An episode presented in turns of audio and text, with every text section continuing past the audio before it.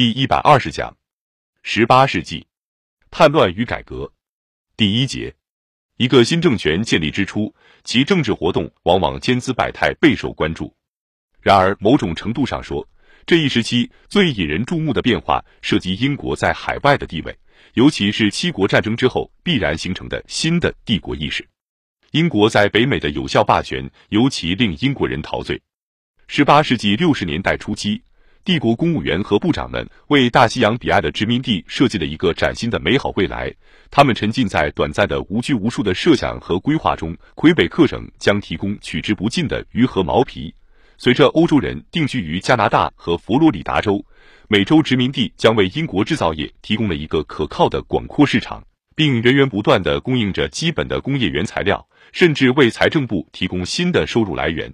这对债务缠身的母国来说，前景诱人。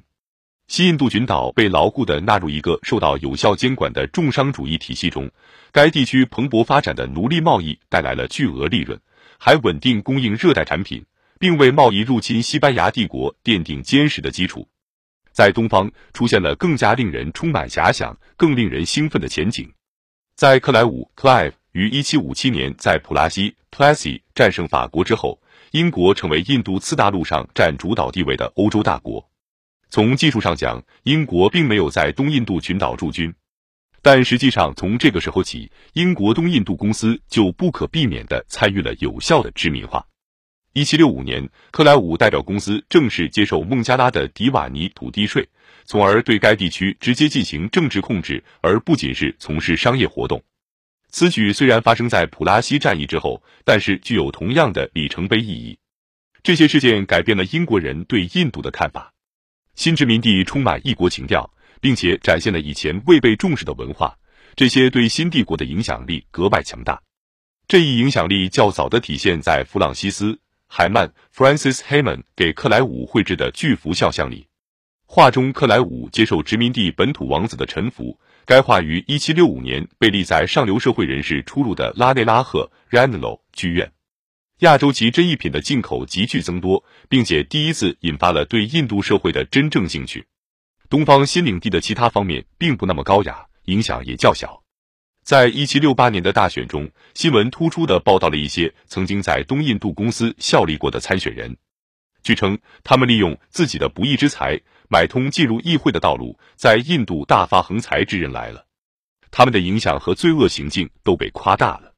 此外，在本质上，他们与西印度群岛的种植园主和土耳其商人富人以及其他人没什么不同，他们非传统的收入招致收入单一的古老家族的敌意，但他们的出现会引起强烈的好奇，并最终引起担忧。克莱伍本人就是贪婪的在印度大发横财之人的化身，在东印度公司供职期间，他不知廉耻、不择手段的敛取个人财富，是整个阶层的典型代表。他们将帝国视为快速致富的手段。甚至不惜采用犯罪手段，诱惑似乎不仅来自印度。在征收迪瓦尼之后，人们疯狂投机东印度公司的股票，导致公司出现多次财务危机。同时，政府也越来越关注公司的活动，这些都将东印度政治错综复杂且腐败疲人的特征暴露在众目睽睽之下。在美洲没有出现英国人报复后返回英国本土的问题。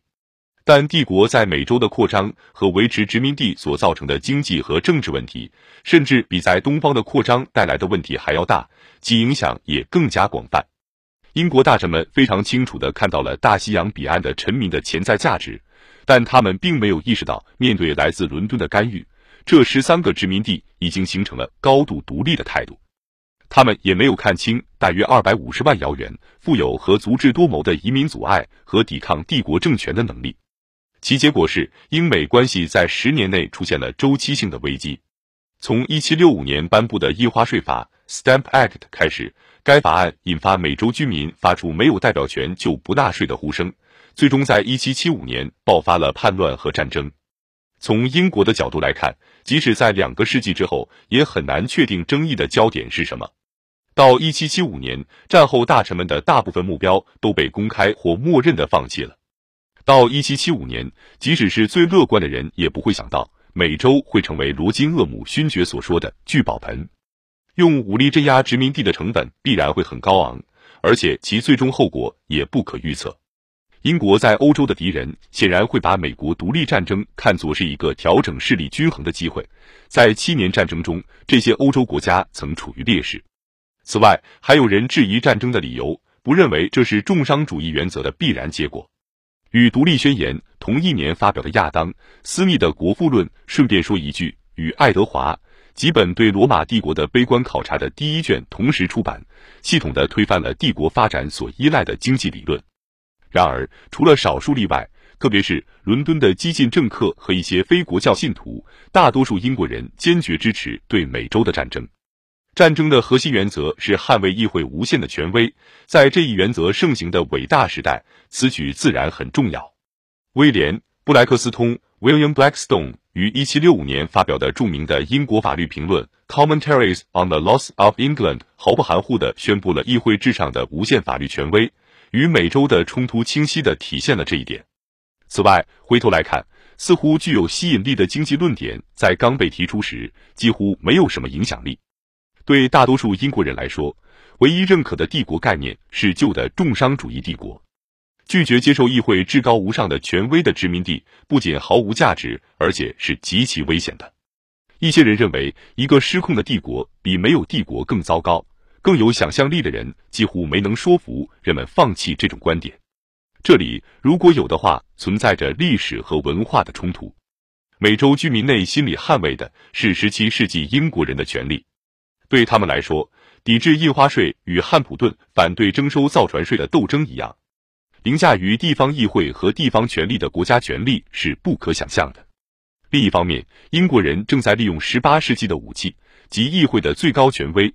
这是十八世纪最真实的教义之一，也是在重商主义制度中不可分割的无限的宗主权。这样，只有武力才能决定结果。